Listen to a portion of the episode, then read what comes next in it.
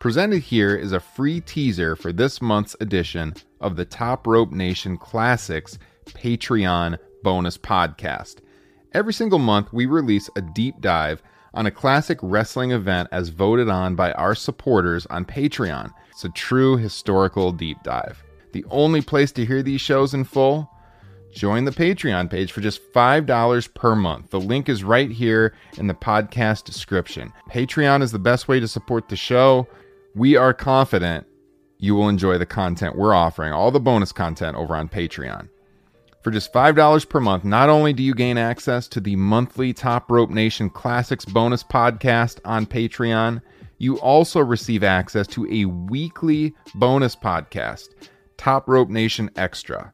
That's five bonus shows per month for $5, plus other benefits like access to our show notes every week, voting on which events we cover for classics, and more.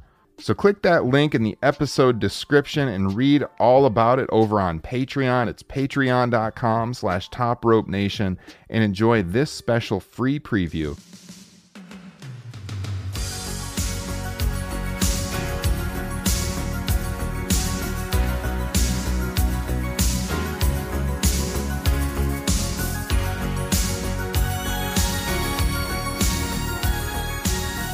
Oh, we're back a little bigger, a little better, and a little badder.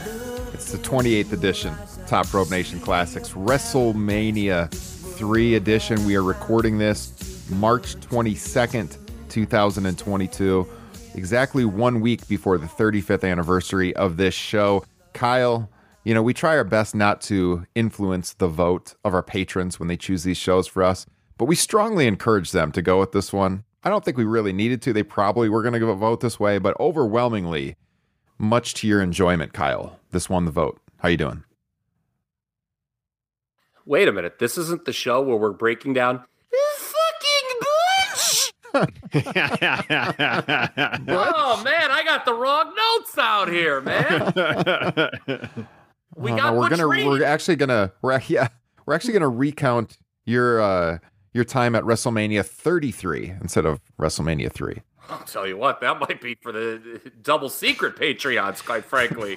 you know what I mean? But no, I'm very excited to talk about this. My favorite professional wrestling show of all time. And uh, I can't thank the listeners enough. Oh, wow, high praise, Justin. How are you feeling? Feeling good. I'm shit. I think I'm I'm feeding off Kyle's energy at this point. now we're ready to go. Now we're ready. Uh, Justin, when was the first time you saw this event? it would have been uh, a VHS rental, and it was definitely one of those that I rented over and over again, e- even if it was just to watch Hogan Andre, because that was certainly the draw for me. Um, my earliest wrestling memory of, of, as I've mentioned numerous times on the show, was Saturday night's main event with the title change and the two Hebners. But I had to have been aware of this at the time because the uh, promo package before Hogan Andre, there's stuff that is omitted from that that I have a memory of. So I, I must have been watching at least semi regularly at the time. And I, I don't know how you could even be a somewhat of a fan and not have heard about Hogan uh, body slamming Andre the Giant. Yeah, absolutely. Kyle, your first viewing of your favorite pro wrestling event? Would have been probably right when the tape came out. Okay. So, I mean, we didn't have pay per view capability in the old house that I would have been living in in March of 87. But I'd heard even before the weekend shows, my uncle and grandpa, I was like, dude, did you hear what happened at WrestleMania 3? What happened? Did you guys hear? And they're like, Hogan won. He slammed him. I was like, what? And so, you know, at the time I'm six years old, and it just, you know, we'll get into it. I just started watching wrestling about six months before this, and you know, great time to be alive, man. 1987, WrestleMania 3 and Appetite for Destruction. Pop culture's been all down. Pop Ooh, culture's yeah. been all downhill since then, baby. hard to argue, honestly. Hard to argue with that. That's some pretty high standards. Yeah. so you were watching in real time. You remember all the build up and everything. Absolutely. Uh, you know, I talked about it in the Facebook group. It was just so mind blowing. You know, you don't know that they're called angles or anything like that. You just see this stuff on TV and you're like, oh man, I want to see what happens next with this. And you know, they announced this card where all the these angles are, are going to play out at one place, and my mind was just blown. I was like, dude, like how freaking awesome does this show sound? And yeah, I mean, I've probably watched it. You know, I, I said on Facebook 50 times. That might be conservative. I've seen it a lot. yeah. yeah, I don't know for sure when I first saw it. I believe I had a, a, neighbor kid who would rent wrestling all the time when I was around five or six. So that would have been a couple of years after this show. I think I that was probably when I first watched it. And then kind of early 90s, a new video store opened about a mile from my house that my family used to go to a lot, kind of over by where Justin's old house was. Uh, Mr. Movies. And they had it there. And I remember renting it a lot just because you know, as a young kid, the cover with Hulk and Andre, yes. that just sold you right there. Yep. That's all you needed to see. And uh, then when I saw WrestleMania 4's cover, I had to see that one too, but that was more of a letdown. but uh, this one, I went back to a lot as well. Rented it constantly. Didn't own it until that. And we've talked about that WrestleMania box set that came out in 98, I believe it was. Uh, that was the first time I actually owned the video. So it was just renting it before that. And so yeah, I was pretty young. I was three years old. Kyle, you were what, first, second grade, something like that? Uh, 87. Yeah, I would have been like first grade. Yeah. And then Justin, you would have been right around there too. Yeah, uh, kindergarten then. Were you watching in real time, Justin? No, you no, you said that February of '88 you started watching, so about a year later. Yeah. Yep. Okay.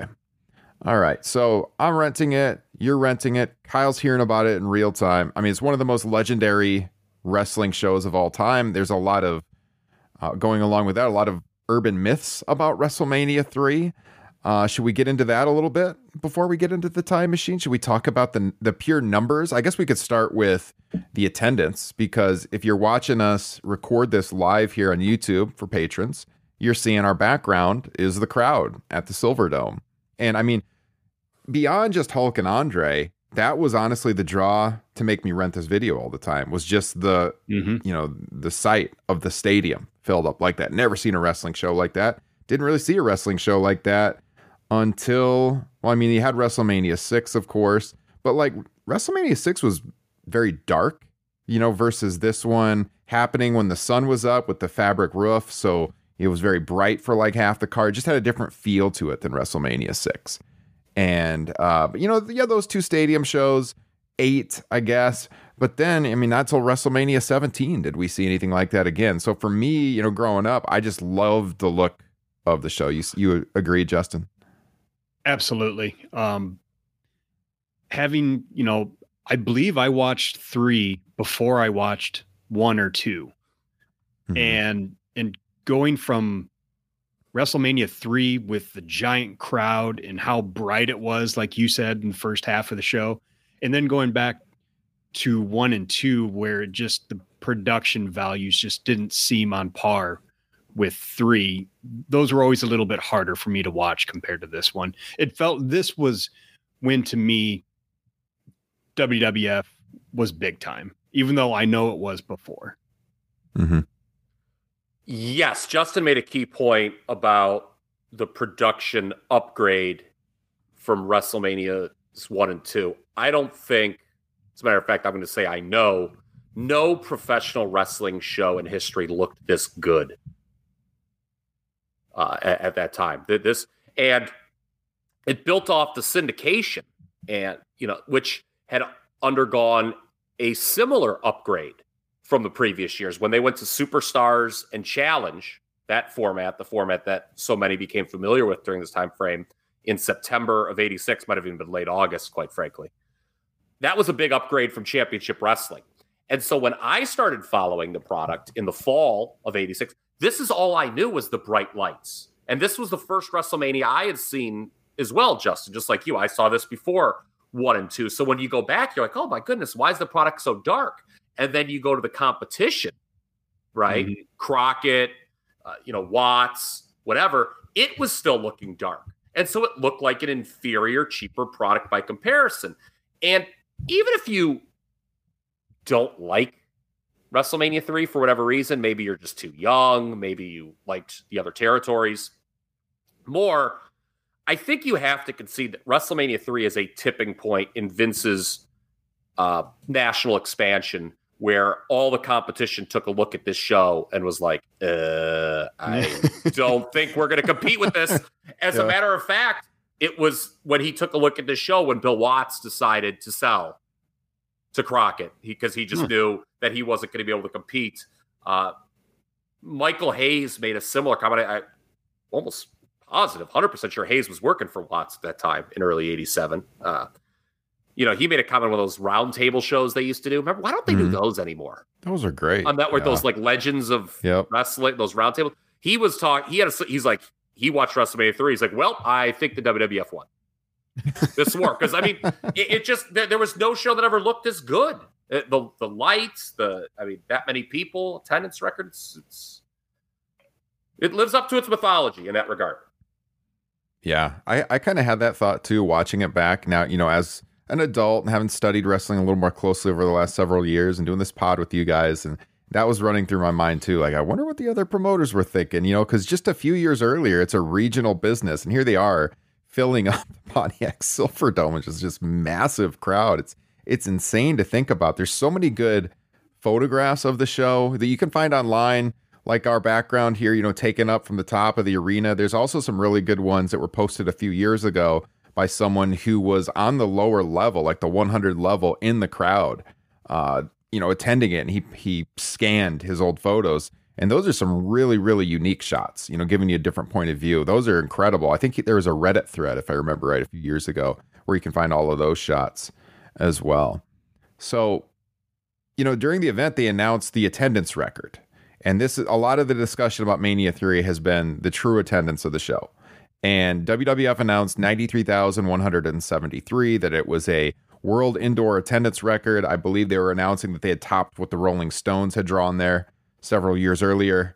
Uh, and then later in 87, if I'm not mistaken, maybe it was 88, sometime really close, they had the Pope attend, uh, had a service at the Silverdome. And then I think they announced like 93,600 or something for the Pope. And I think the general agreement is both of those numbers are worked but the exact number, yes, the Pope, the Pope lied. Who, who do we trust less, the Pope or Vince McMahon? so, you know, the true number is not really known. There's been some estimates done on this. Uh, so, Dave Meltzer, many years ago, had a story where he said the true number is closer to 78,000. And, and he said, yeah, go ahead, Kyle. He got that from Zane Bresloff who would have yes. been doing promoting at the time, and then moved over to WCW and was omitted from Eric Bischoff's book, by the way, shamelessly. Just carry on. yeah, so Zane was a was a booker, and as Dave tells this, or, uh, was promoting, uh, you know, like selling the events, and he told Dave apparently just offhand in a conversation they were having in the early to mid '90s that oh WWF has used that number so much they must believe it themselves at this point. and Dave had.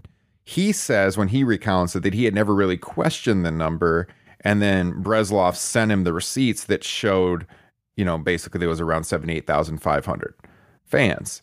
But David Bixenspan has done some research on this. You can find it over on his Substack page. and, and, uh, and hasn't Bix done research on everything? Yes, he. this guy does some great research, and so he had an article in 2020, August of 2020, where he was examining this, and he went through some old observers, and apparently Dave's story here is complicated by his own writing, according to Bix. He says that uh, he said in 1990 in the WrestleMania issue of The Observer that 93,173 was a worked number. And two weeks before Mania 3, about 10 days before it even sold out, he had reported a number, an advance of 78,500 in The Observer. Moving on, because of TV blackout rules, you know, with sports, you got to have the sellout. Otherwise, it gets it would get blacked out. The sporting events would get blacked out in the home market.